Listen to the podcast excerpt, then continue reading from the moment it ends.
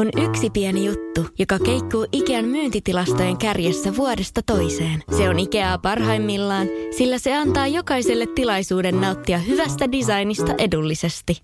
Pyörykkähän se! Tervetuloa viettämään pyörykkäperjantaita Ikeaan. Silloin saat kaikki pyörykkäannokset puoleen hintaan. Ikea. Kotona käy kaikki. Pyörykkäperjantai! Jos mä olisin sarjamurhaaja ja tappasin pelkästään prostituoituja. Ja sä hautaisit ne sun takapihalle. Niin, ja sit se olisi mun huoropuutarha. Moi, me ollaan Justina ja Paulina ja tää on Huoropuutarha. Moi, ja meillä on ikinä nauhoittu jaksoa näin aikaisin aamulla. Kello on yhdeksän aamulla ja me tultiin just tentistä. Saa nähdä, mitä tästä tulee. Mut siis mulla on ainakin tosi hyvä keissi. Joten Mä- joo. siirry suoraan Mä oon siihen. tosi innoissani tästä. Mä oon niinku uponnut tähän nyt silleen päiväkausiksi.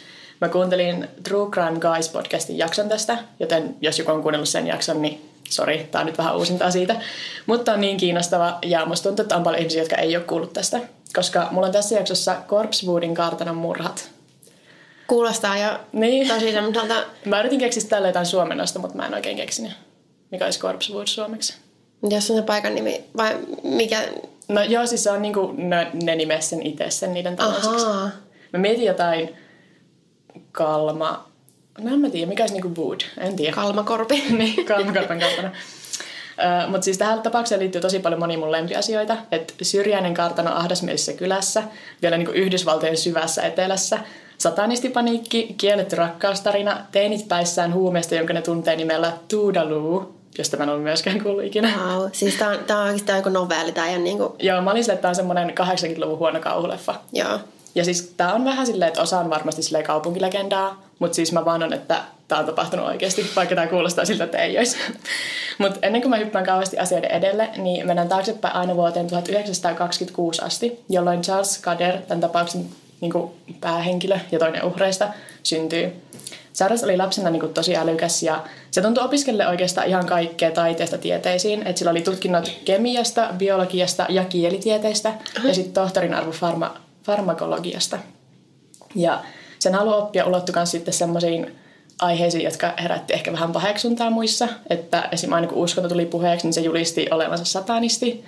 Ja muutenkin niin kuin oli kiinnostunut ehkä silleen pimeämmistäkin puolista tieteessä ja kaikessa. Ja se ehti elämänsä aikana mennä kahdesti naimisiin, sai yhteensä neljä lasta. Ja vaikka näillä lasten nimillä ei sinällä ole kauheasti väliä tässä tarinassa, niin mä haluan kertoa ne, koska ne kertoo ehkä lisää tästä Charlesin persoonallisuudesta. Koska sen poikien nimet oli Saul, Gideon, Fenris ja Ahab. Ja nämä on kaikki niinku raamatustuttuja, paitsi ehkä Fenris. Ja just semmoisia niinku, äh, Jumalan hylkäämiä hahmoja raamatussa. Tai niinku syntisiä, jotka sitten jum- oli Jumala on sitten kääntänyt selkänsä. Mikä on silleen vähän jännä, että sä nimeät sun lapsen semmoisen hahmon mukaan. Niin. Tää tuo kyllä selkeästi semmoista lisää jotenkin mielenkiintoa tähän koko juttu, vaikka se varsinaisesti liity, Niin. liity tähän. Niin. Ja sitten eikö Fenris ole tyli skandinaavisissa myyteissä joku susi? En tiedä, mä en tiedä, onko se susi jumala vai onko se vain niinku semmoinen hirviö, myyttinen hirviö susi. No mä jo, jotenkin niinku susiin mä sen yhdistän. Niin, ja niin, no jotenkin susiin se liittyy. Niin. Mutta sitten tämä poikien äiti menehtyy ja Charles jäi leskeksi neljän pojan kanssa. Ja silloin se myös tutustuu itseään 12 vuotta nuorempaan Joey Odomiin. Ja vaikka Joey on lopettanut koulunkäynnin jo viidennellä luokalla, niin näillä kahdella miehellä on tosi paljon yhteistä keskusteltavaa. Ja mä luin yhden semmoisen Charlesin kirjoittaman artikkelin, missä Charles toteaa, että Joey tiesi maailmasta paljon enemmän kuin minä kaikkine tutkintoineni, ja kaiken lisäksi osasi kokata aterioita, jotka olisivat sopineet kuninkaalle. Mikä on jotenkin tosi liikuttavasti sanottu. Niin. Ja sitten tästä ehkä huomaa, että niillä oli heti semmoinen yhteys. Ja tota, sitten koska se Joey osasi kokata, niin se muuttaa sinne Charlesia poikien kotiin. Ja se on vähän niin kuin semmoinen taloudenhoitaja. Minkä ikäinen kokki. se siis oli? Se oli sitä nuormi, mutta Joo, oliko se 12 vuotta sitten... nuorempi, mutta on ne niinku ihan aikuisia. Joo. Et Charles on tässä vaiheessa varmaan jo yli 40. Okei, että on ne joo. niinku ihan aikuisia. Ja sitten neljässä pojassa tosiaan kuitenkin aika paljon duunia, niin sitten tulee semmoinen taloudenhoitaja ja tä, niinku tärkeä osa sitä perhettä. Ja kaikki sujuu ihan hyvin, mutta sitten pojat kasvaa. Ja mun mielestä yksi niistä pojista myös kuolee nuorena, mutta sitten mä en oikein löytänyt, kuka se niistä olisi ollut. Mutta sitten tota, pikkuhiljaa se Charles alkaa kyllästyä siihen se uraan yliopistolle ja se alkaa kaivata vähän semmoista hiljaisempaa elämää, kun lapsetkin muutti pois kotoa. Ja sitten vuonna 1900, äh, onko tämä 76, nyt musta tuntuu, että mulla on väärä vuosi tässä, mutta kuitenkin, kun ne on sitten ne lapset muuttanut pois kotoa ja Charles täyttää 50, niin Charles ja Joey ostaa tontin syrjäseudulta Georgiasta, pakkaa niiden kamat ja kaksi suurta mastiff-koiraa. Ne on niitä semmoisia ihan järkyttävän koiria. Ja siis ne vaan päättää alkaa elää sille off the grid. Tai niin kuin sille, että ei pidä yhteyttä kehenkään. Ne haluaa semmoisen oikein syrjäisen tontin. Ne haluaa rakentaa sinne itse niiden taloon ja elää vähän silleen omavaraisesti tavallaan. Joo. Mikä Ajatteleeko on... ihmiset, jos ne menee johonkin syrjäkylään, että ne on jotain confirmed bachelors? niin, mä en oikein tiedä. Sitten mä oon myös vähän silleen, että miksi sä haluat muuttaa jos, no, no, se, että onko nämä avoimesti homoseksuaaleja vähän niin kuin silleen, että riippuu, että kysyy. Mutta miksi sä haluaisit muuttaa maalle pieneen kylän Georgiaan, jossa niin kuin, vielä sun niin kuin, poikaystävän kanssa? Tai niin kuin, tämä kuulostaa jotenkin musta tosi oudolle päätökselle. Mutta sitten toisaalta, jos ne vaan oli silleen, mä haluan vaan elää rauhassa. Niin. Ja ne, ne kuulostaa Mikä... vähän myös semmoiselle hipeille musta. Joo. Että ne ei kumpikaan oikein kauheasti välittänyt semmoista modernista elämästä muutenkaan. Että sitten esimerkiksi siellä niiden kartanossa ei ole sähköjä. Ne vaan elää omavarasti siellä. Ja sitten kun ne on muuttamassa sinne syrjäiselle tontille, niin ne löytää sen oman uuden kotitiensä vierestä kuolleen hevosen ja antaa sille tielle nimeksi kuolleen hevosen tie. Ihan niin kuin tässä jutussa ei niin kuin muutenkin olisi kaikkea synkkää. Mutta siis tämäkin kertoo siitä, että millaisia ihmisiä ne on, että ne nauttii ehkä niin kuin siitä synkemmästä semmoista makabrista ja semmoisesta. Niin, onko jotain gootteja? Joo. Goottihippeä? Vähän joo. Ja sitten sille kotitilalle, jonka ne rakentaa sinne niin kuin itse sen talon ja kartanon, niin ne nimeää sen Corpsewoodin kartanoksi. Että vaikka se oli aika pieni talo, niin se tontti oli kuitenkin iso. Ja sitten se tontin ympäristö oli semmoista ankeaa ja kuollutta, mihin se Corpsewood sitten viittaa. Mutta tosiaan joku Kalmanlaakson kartano, en mä oikein tiedä. Ja sitten Joey istuttaa sinne tontille ruusupuutarhan, Charles maalaa ja soittaa harppua. Ja ne muutenkin elää oikein semmoista syrjäistä, ihanaa hippielämää. Ja, siis ne tutustuu joihinkin paikallisiin ja ne pitää jopa juhlia siellä kartanossa. Mutta sitten kuitenkaan ihan kaikki paikalliset ei kauheasti välitä siitä Corpsewoodin kartanon väestä. Että se niiden suhde oli, vaikka se olisi ehkä alkanut joskus sille ystävyytenä, niin kyllä niin kuin nyt vaikutti jo siltä, että ne oli niin kuin romanttisesti pari. Että niillä oli kuitenkin omat makuuhuoneet ilmeisesti sillä kartanossa. Mutta musta tuntuu, että suuri osa niin kuin paikallisista kuitenkin tiesi, että ne on pariskunta. Joo. Ja tämä oli 70-luvulla syvällä Georgian maaseudulla. ja sitten se, että Charles oli koristellut sen kartanon pentagrammeilla, niin se ei myöskään kauheasti auttanut sitä asiaa. Niin, ja sitten oli muutenkin vähän tämmöisiä outoja, niin. ainakin niiden muiden asukkaiden mielestä. Ja sitten jos katsoo kuvia sitä tilasta, niin se on niin kuin joka ikinen tyhjä paikka silleen pentagrammi. Niin. Mut siis, ja siis se edelleen julisti ääneen olevansa satanisti, jos joku kysyy asiaa.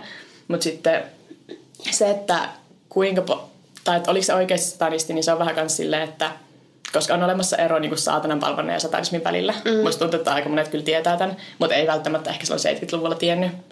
Ja sitten musta just tuntuu, että se enempi oli silleen ateisti, joka sitten vaan niin kuin arvosti satanismia ehkä semmoisena niin individualistisena ja semmoisena niin kuin yksilöllisyyden merkkinä. Niin, ja jos sä halus niin kailuttaa, että okei se on satanisti, koska sä tiesit, että ihmiset ei siihen aikaan varsinkaan todennäköisesti tajua sitä eroa. Niin, ja sitten se myös kuulosti vähän siltä, että saattoi ehkä jopa vitsailla sitä aiheesta. Joo. Koska sitten tosiaan tämä sen kumppani Joey oli, tai sana se katolilainen, niin sitten se olisi myös vähän outo pariskunta, että jos se oikeasti olisi niin kuin saatanaa palvova yksilö, ja sitten se vaan seurustelisi tällä ihan kevyesti niin katolilaisen kanssa, ja sitten mm. ne vaan tuli hyvin toimeen. Niin musta tuntuu, että se oli ehkä vähän semmoista läppää, tai sitten se vaan just oli semmoinen aika moderni satanisti, joka oli just vaan silleen, tämä on vain, että arvostan yksilöllisyyttä, ja sen takia olen satanisti.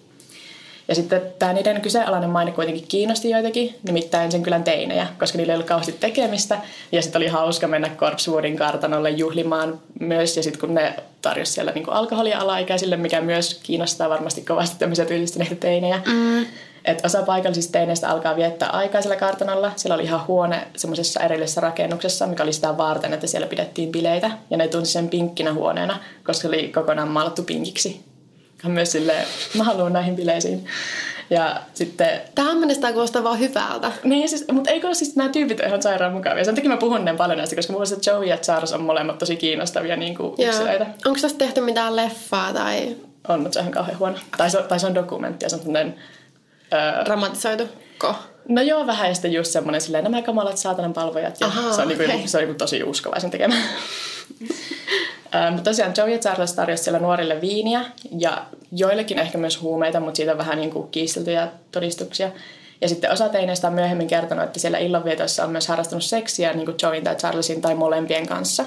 Mutta tästä ei ole kauheasti infoa, mutta niin kuin sen verran, että kaikki artikkelit voidaan otsikoida tyyliin homoseksuaaliset saatananpalvoja orgiat johtavat murhaan. No niin. niin kuin, okay, spoiler muuten, mutta ei oikeastaan, koska missä podcastissa me ollaan. Yksi niistä nuorista, jolla on semmoinen jonkinlainen seksuaalinen kokemus sillä kartanolla, oli 17-vuotias Avery Brock. Ja Avery oli kertonut tästä sen kokemuksesta ystävälleen Tony Westille, joka ei suhtautunut siihen kauhean hyvin. Tony oli jo 30-vuotias ja ehkä niinku senkin teki suojelevainen siitä nuoremmasta Averystä. Ja Tonin mielestä tässä oli nyt niinku kyseessä kaksi vanhempaa miestä, jotka hyväksi käytti paikallisia nuoria. Ja se nyt ei sinällä ole niin kaukaa haettua, koska kyllähän ne oli vanhempia kuin just nämä 17-vuotiaat Avery esim. Ja sitten sinne illanviettoihin vaikuttaisi liittyneen aika sinne rankka päihteiden käyttö. Mm. Että on se nyt ehkä vähän niin kuin silleen, mä ymmärrän tavallaan sen Tonin pointinkin siinä. Mutta sitten musta myös tuntuu, että semmoiset niin ajalle ja paikalle tyypilliset ennakkoluulot on kanssa vähän niin kuin liittyy tähän. Että se Tony vaikutti sille, että se ei muutenkaan tykännyt niistä. Niin sitten se vähän hyppäsi siihen. Ja sitten on mahdollista, että tämä Tonin paheksuva asenne sai niin kuin Avery häpeämään sitä sen kokemusta sillä kartanolla, koska oli kuitenkin viihtynyt siellä siihen asti tosi hyvin. Ja sitten se muutti yhteen tämän Tonin kanssa, niin sitten se yhtäkkiä alkoikin niin kuin inhota sitä ja niin kuin ei enää viihtynytkään siellä. Että voi olla semmoinen, että vähän niin kuin, että vanhempi poika vaikuttaa sitten nuorempaan. Ja tällä Tonilla oli sitten rikollinen menneisyys, että se oli jo kerran tuomittu tapoista toisessa osavaltiossa. Mutta sitten se oli jotenkin ollut vissiin sen verran hämärä, että se oli sitten päässyt aika lyhyellä tuomiolla siitä. Okei. Okay. Ja sitten Avery oli siellä kartanolla vieraillessaan saanut jostain päähänsä idean, että näillä Charlesilla ja Joeylla olisi paljon rahaa. Vaikka se niiden kartano oli siis oikeastaan semmoinen aika ränsistynyt ja pieni ja just niin, että niillä ei ollut esimerkiksi sähköjä siellä, mutta se on kuitenkin iso tontti. Ja sitten aika monessa lähteessä tunnutti olevan sitä mieltä, että koska se Avery itse asui niin kuin jossain asuntoautossa, niin sitten sen takia se niiden kartanokin vaikutti hienolta. Mutta sillä, miksi se luulee, että ne on rikkaita, niin sillä ei oikeastaan mitään väliä. Mutta se, millä on väliä, että niinku tämä harhaluulla saa Avery ja Tonin uskomaan, että ne vois ryöstää sen Corpsewoodin kartanon ja rikastua. Ja sitten samalla tavalla opettaa niinku näille saatanan palvojille oppitunnin siinä samalla. Joo, että se Avery niinku täysin sitten kään, käänsi takkinsa niin sanotusti. Että... Joo, että se vaikutti viihtyneen ja oliko niinku läheisimpiä nuoria siellä kartanolla näille. Joo. Mutta en sitten tiedä, mitä tapahtui.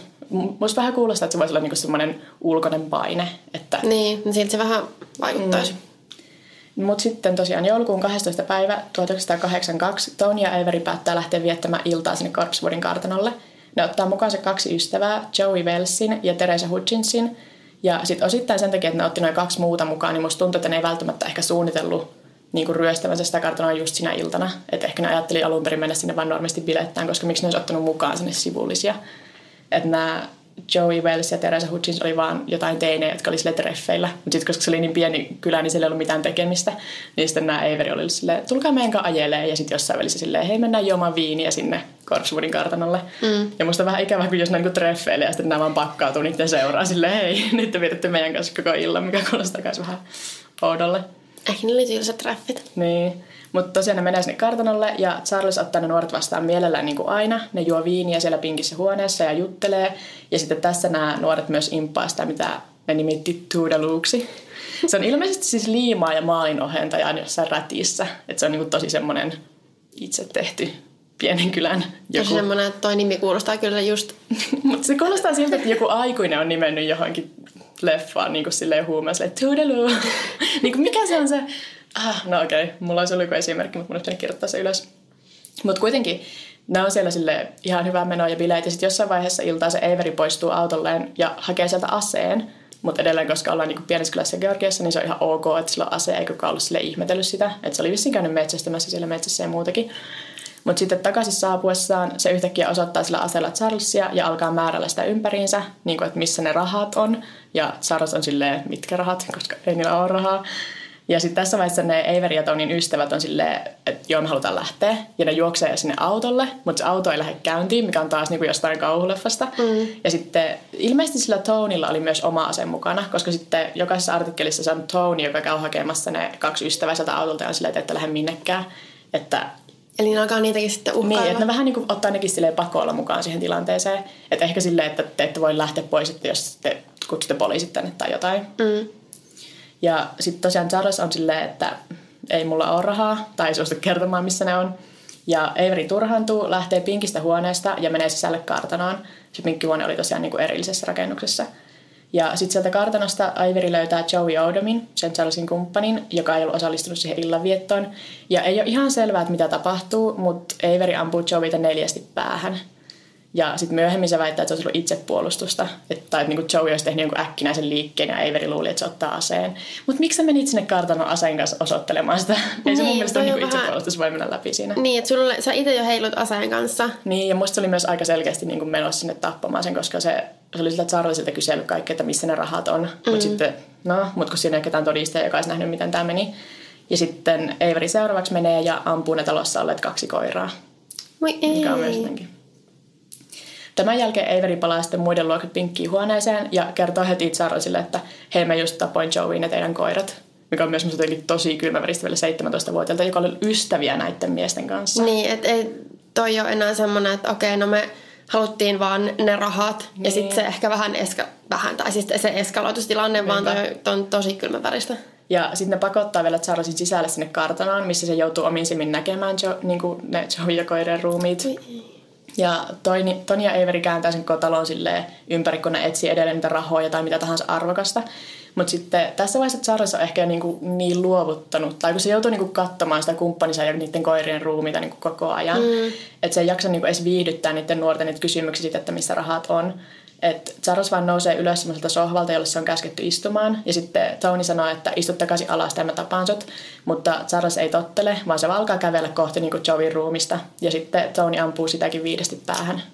Ei, toi on tosi surullista. Ei on. Mutta siis toikin musta tuntuu, että se vaan niinku ehkä luovutti, koska, ne, koska tässä vaiheessa tosiaan ne kaksi ystävääkin on siinä. Niin ne just kertoo, että se Charles oli vaan alkanut kävellä kohti sitä niinku Joeyta, eikä se ollut Niin, enää. kyllä sille, että ei mua aina kiinnosta, että jos se, on, niin kuin, jos se oli se elämänkumppani ja se on just tapettu ja se joutuu katsoa sen ruumista, niin Niin.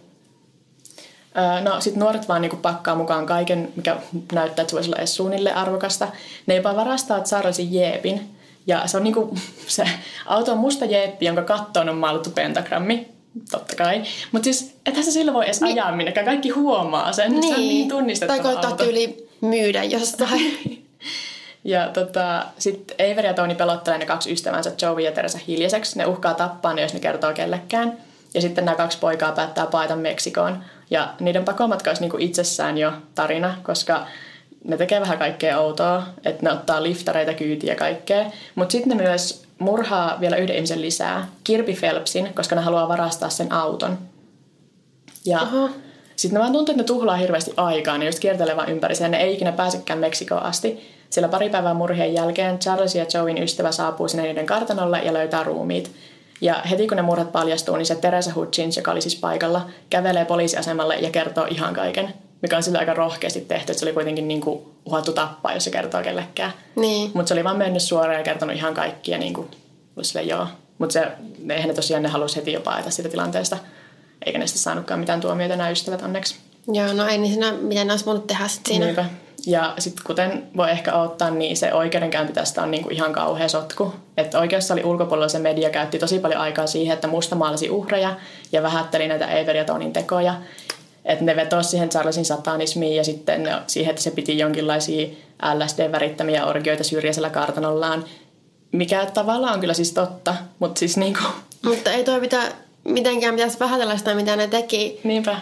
Ne teki ne murhaat, koska toi on tosi, että ei se, ei se ollut enää edes mikään semmoinen, että okei, no ryöstö eskaloitu, vaan ne Niin, tappoi vielä se niinku sen kolmannen murha. ihan, Mutta on tosiaan tämä tapahtuu just silleen satanismipaniikin alkuaikoina, tai oikeastaan aika joo, että saa ihan. niin raflaavat otsikot, että tuosta Joo. voi niinku niin mässäillä tuolla kaikilla tuommoisilla yksityiskohdilla. Niinpä. Ja sitten oikeussalissakin vahvasti nojattiin siihen, että ne uhrit oli outoja ja pelottavia, ja että pojat oli päihtyneitä ja peloissaan, koska se tosiaan, mutta ne oli itse impannut sitä tuudeluuta ja niin kuin silleen, kyllä ne silti ties mun mielestä varmasti, mitä ne teki.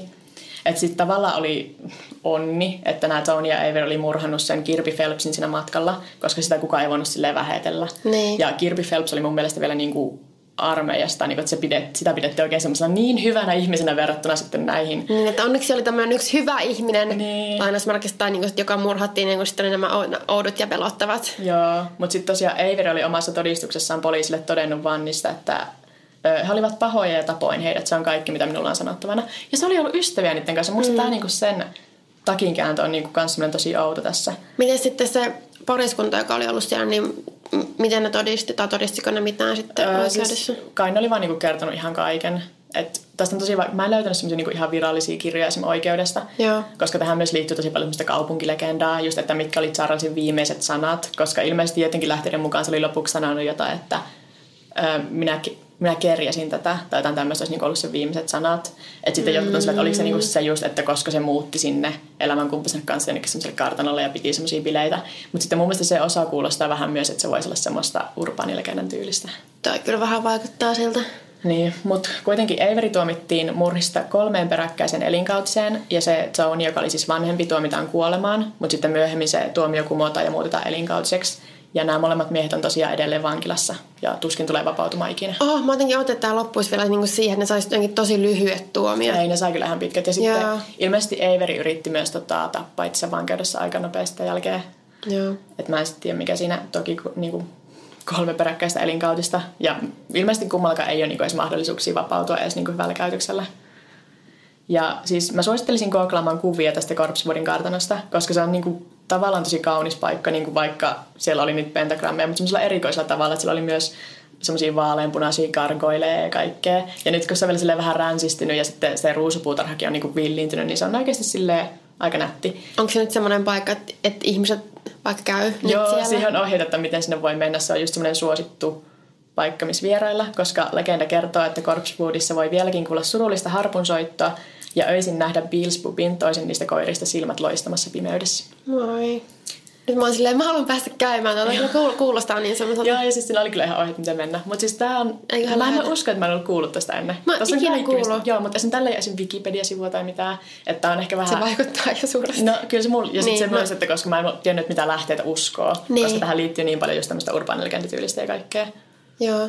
Toi jotenkin on silleen hassu sanoa tämmöisestä murhasta, mutta täy, jotenkin tämmöinen täydellinen tapaus, että siinä on kaikkea. Joo, ja sitten musta niin nämä, just niin kuin Charles Scudder on niin kuin ehkä yksi kiinnostavimpia ihmisiä, joista mä oon lukenut. Että mä en pystynyt edes laittamaan mukaan kaikkea, mitä se oli elämässään tehnyt ennen kuin se muutti tänne Corpsewoodiin, koska Joo. muuten tämä venyi ihan sairaan se joku ihan kunnon leffa. Joo. Eikö se just vaan tarpeeksi tunnettu Niin, no ehkä tämä tästä nyt jotenkin nousee, koska Ähm, mä tiedän, tässä vaan jotenkin kaikkea. Mutta eiköhän siinä ehkä ollut tarpeeksi tästä keissistä. Mutta kannattaa googlettaa lisää ja varsinkin niitä kuvia. Ja sitten esim. toki Sarasin kirjoituksia silloin, kun se oli yliopistossa professorina, niitä pääsee jotenkin lukemaan. Sen viulun soitto, ei kun harpun soitto on nauhalla ja niinku sen taideteoksia löytää, kun googlettaa. Mutta ennen kuin tämä menee ihan kauhean pitkäksi, niin mistä sä haluaisit puhua tässä jaksossa? Joo, nyt sitten jotain ihan muuta.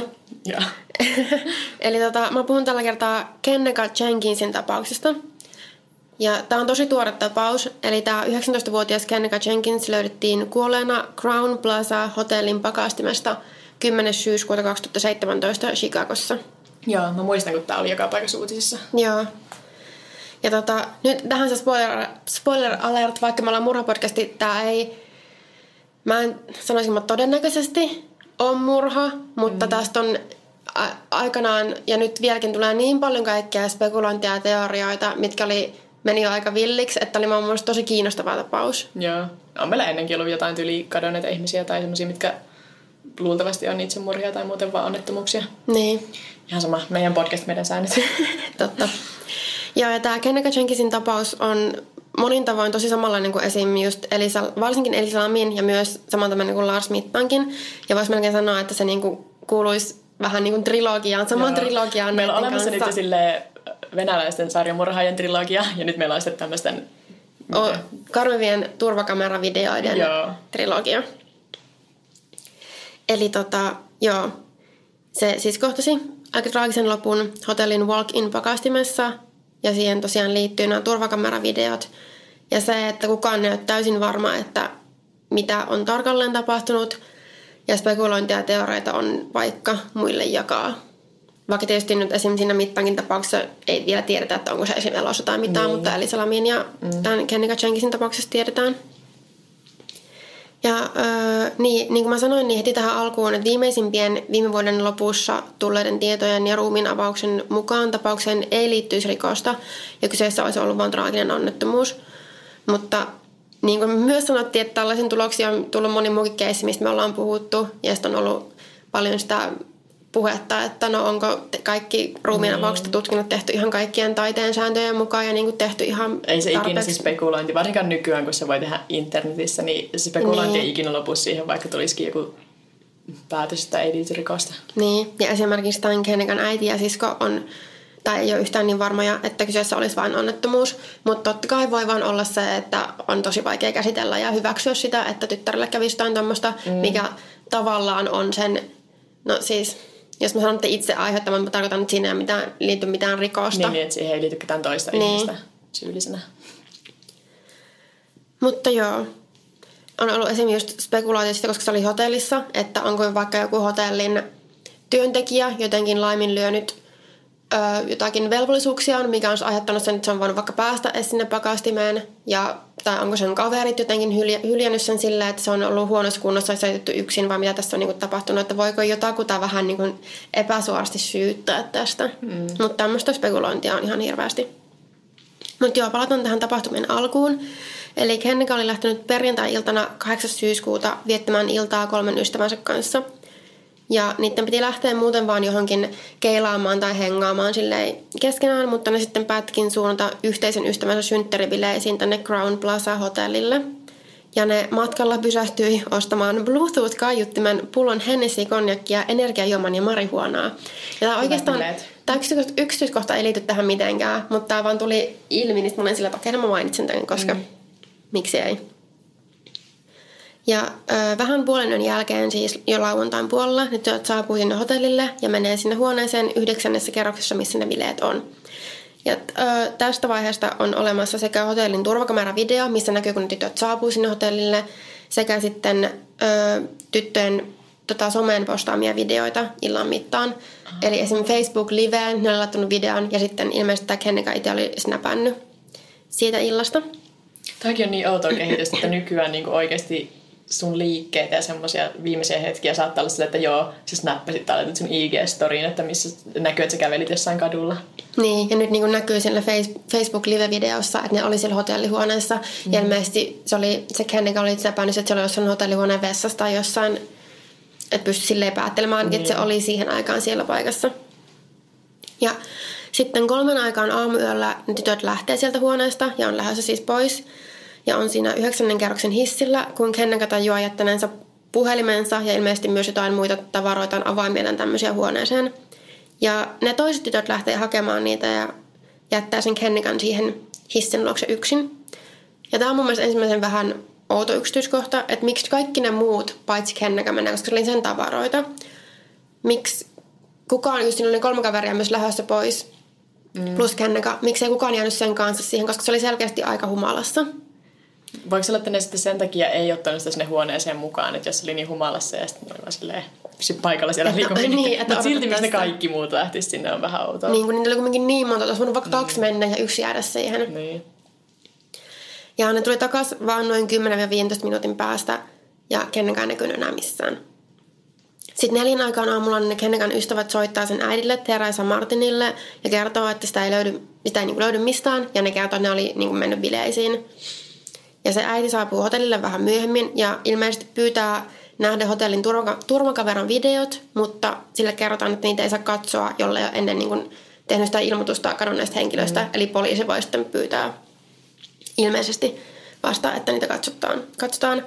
Ja ää, Teresa Martin soittaa hätänumeroon ja tästä on nauhoitus, mikä on taas okei okay, hätänumeron puhelunauhoitus, mutta Tämä on itse asiassa tosi semmoinen, jopa mä pystyin kuuntelemaan mm. tämän, koska se oli tosi asiallinen, tosi rauhallinen. Niin, ja on tämä nyt eri asia kuin jotkut semmoiset niinku viimeiset, tai varsinkin mua kriipin, jotka on silleen, hei mä just tapoin mun vanhemmat tätä puhelut. Musta tuntuu, että semmoisia on niinku useampia, missä niinku se syyllinen soittaa vaikka rikoksen jälkeen. Niin. Ja semmoisikin jotenkin silleen, miksi näitä pitää kuunnella tai soittaa podcasteissa. Niin, se on mun mielestä vähän semmoista turhaa massailuja. Niin, jos se soittaa hätänumeroon, niin kysyy niin tosi rauhallisen ja järkevän kuuloisesti, että mitä sen kannattaisi tehdä, että sen niin kuin tytär, sitä ei ole löytynyt ja se on siihen ja siihen aikaan suunnilleen kadonnut. Ja että sanotaan, että paras vaihtoehto on nyt vaan odottaa ja että joo, että kyllä se varmaan niin kuin palaa kotiin ja sehän voi mennä niin toisen kaverin luokse ja niin kuin, jotenkin se oli vielä silleen, että, että hei, ollaanhan mekin oltu tuon ikäisiä ja niin kuin, no. mutta se myös myötäilee sen kennekan äiti, että joo, että niin mä vähän epäilenkin, jotakin tämmöistä on varmaan tapahtunut. Ja siinä sanotaan, että joo, odota ainakin muutama tunti, että jos sitä ei kuulu mitään, niin otamme meihin uudestaan yhteyttä. Ja sitten yhden jälkeen iltapäivällä se tekee katoamisilmoituksen, koska kenenkään vieläkään näy missään. Ja niitä tur- turvaka- turvakameroita, maailman vaikea sanoa nyt, aletaan katsomaan läpi. Ja niistä videoista, jotka siis on myös netissä joka paikassa katsottavissa, näkyy, kun Kenneka noin puoli neljän aikaan aamulla vaeltaa pitkin hotellin käytäviä ja lähellä aulaa. Ja siis selkeästi se hoipertelee niin kuin tosi humalaisen olosena ja kävelee esimerkiksi niin kuin käytävän silleen reunasta reunaan niin kuin törmäilee seinään ja sitten alkaa mennä toiseen laitaan, törmäilee toiseen seinään, törmäilee niin kuin porraskaiteeseen mm. ja on selkeästi humalassa, että on melkein niin kuin vaikeuksia pysyä pystyssä ja on myös niin kuin epäilty, että onko se niin kuin ollut ottanut jotakin muutakin, mm. mutta sillä ilmeisesti oli reseptilääkkeitä migreenin ja epilepsian, mitä se oli ottanut, mitkä saattoi sitten, ja se oli myös kuulemma tosi herkkä alkoholille, niin mitkä sitten saattoi, että se yhteisvaikutus oli semmoinen, että se ei ollut ns. vaan humalassa, vaan mm. se oli niin kuin tosi voimakkaassa humalassa ja oli vielä niin kuin käyttänyt siis, siis määrättyjä lääkkeitä, mutta mitkä ei sovi yhtään alkoholin kanssa. Mutta joo, niissä videoissa näkyy, kun se hoipartelee siellä ympäri niitä käytäviä. Sitten viimeisessä videossa siitä näkyy, että se on tota, sen hotellin keittiössä ja siellä niin kun, joka oli ihan täysin tyhjä ja ilmeisesti se ei ollut ollut se keittiö tai se osa keittiötä käytössä, koska se oli siis aivan tyhjä. Miten? Siis toi on niin outo, että sinne edes, sitten niin pääsee silleen vahingossa sisään tai niin silleen... Niin. Mutta nähdään, kun se sieltä tota, kääntyy kulman taakse, missä ilmeisesti oli sitten sijainnut sellaiset isot walk-in pakastimet. Ja sitten se on viimeinen kerta, kun se nähdään elossa. Ja sitten niihin turvakameroihin tallentuu myös video seuraavalta illalta juuri ennen puolta yötä, kun yksi hotellin työntekijä sitten kävelee keittiön läpi sillä saman kulman taakse niiden pakastimien luo. Ja ihan hetken päästä näkyy, kun se kävelee takaisin ja palaa poliisin kanssa. Ja sitten sen Kennikan ruumis löydetään sieltä pakastimesta ja se sanotaan, niin kuin, että se löytyi jäätyneenä.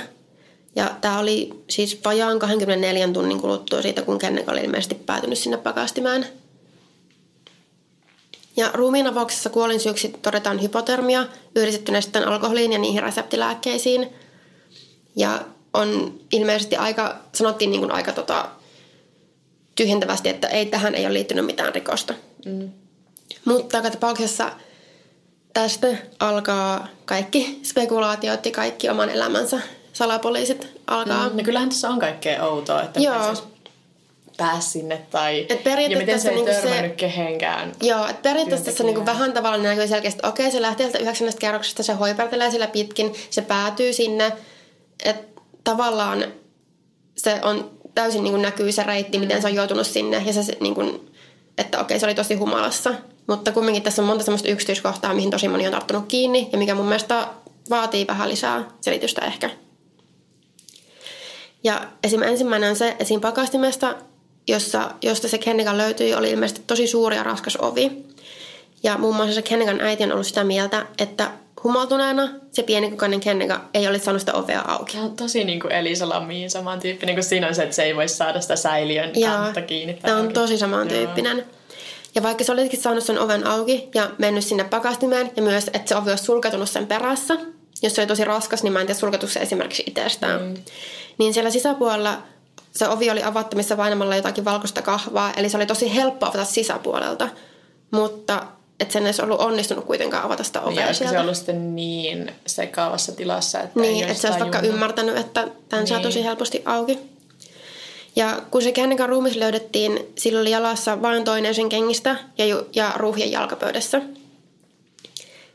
Ja on myös vähän ristiriitaista tietoa siitä, että oliko Kennekalla kaikki vaatteet täysin päällä. Et jotkut epäilevät, että kun jossain artikkelissa niin on puhuttu, että oli niin kuin osittain riisutunut, niin tarkoittiko ne oikeasti vain kenkää ja sukkaa. Niin, mutta eikö siitä kuvia? On. Siis siitä ruumiista löytyy kuvia, siis tosi selkeitä kuvia, mikä nyt on taas tosi mautunta, mutta se mm. nyt on taas ihan toinen juttu. Ja tosi useat uutissivut julkaisivat niitä kuvia, mutta siis se juttu, mikä ilmeisesti pyörii, on se, että sillä olisi ollut niin takki, farkkutakki päällä, mutta ei paitaa. Aa. Ja ne, se asento, missä se Kennegan ruumis on, niin siitä ei pysty näkemään, että oliko sillä paitaa päällä. Että se on vähän niin kuin sinne, sen pakastimen nurkkaan kääntyneenä silleen kyljellään, että sen selkä on sitten, yeah. selkäpuoli vaan näkyy kunnolla. Niin ja niin on vähän sitä mahdoton päätellä, että oliko tota, sillä kaikki vaatteet päällä. Ja niin on kuitenkin epäilty, että olisiko joku e- esimerkiksi yrittänyt riisua Kennegan, tai olisiko se vaan yrittänyt potkia sen pakastimen oven auki, niin. jaloilla ja oli sitten saanut ruhjaan jalkaansa. Se on kyllä ihan... Ja sitten tuosta siitä paidan puuttumisesta mulle tuli mieleen, että kyllähän siis hypotermian sivuoireissahan on se, että jotkut riisuutuu. Joo, mä olin just sanomassa just tämän jutun, että se järkevä, ns. järkevä selitys tälle mahdolliselle vaatteiden riisumiselle olisi se, että just pitkälle, pitkälle edennessä hypotermiassa sun tuntoaistemukset on ihan mitä sattuu. Mm. Eli sulla voi tulla sellainen tunne, että sulla on tosi kuuma ja hiki ja alkaa riisuutua. Joo, tämähän on siihen duatlovin solaan niin kuin se kaikista Joo, järkevin selitys. Nimenomaan. Joo. Sitten näihin vähän villimpiin teorioihin. Jotkut väittää, että siinä Facebook-live-videossa, jotka, joka oli postattu sieltä juhlista, ne olisi kuullut, että Kennika sanoi jotain help me, tai että siellä kuuluu taustalle jotakin, että niin kuin, let's, let's rape and kill her, Joo, jotakin tämmöistä, mutta just. se nyt on taas semmoista, ei sit oikeasti pysty kuulla, mutta jos sä oikeasti haluat kuulla sen ja etit niin. just tota... Ja kun joku sanoo, että tässä kohdassa, jos kuuntelet, niin kuulet nämä sanat, niin, niin sitten sä, sä vaan niin päättelet, että sä kuulet sen, koska sä oot nähnyt sen jo ennen. Niin, koska totta kai ne oli billejä, että siellä oli musiikkia, siellä oli hälyä, mutta mm. joo, se yritettiin peittää, että se olisi oikeasti niin kuin sanonut siellä, että help me.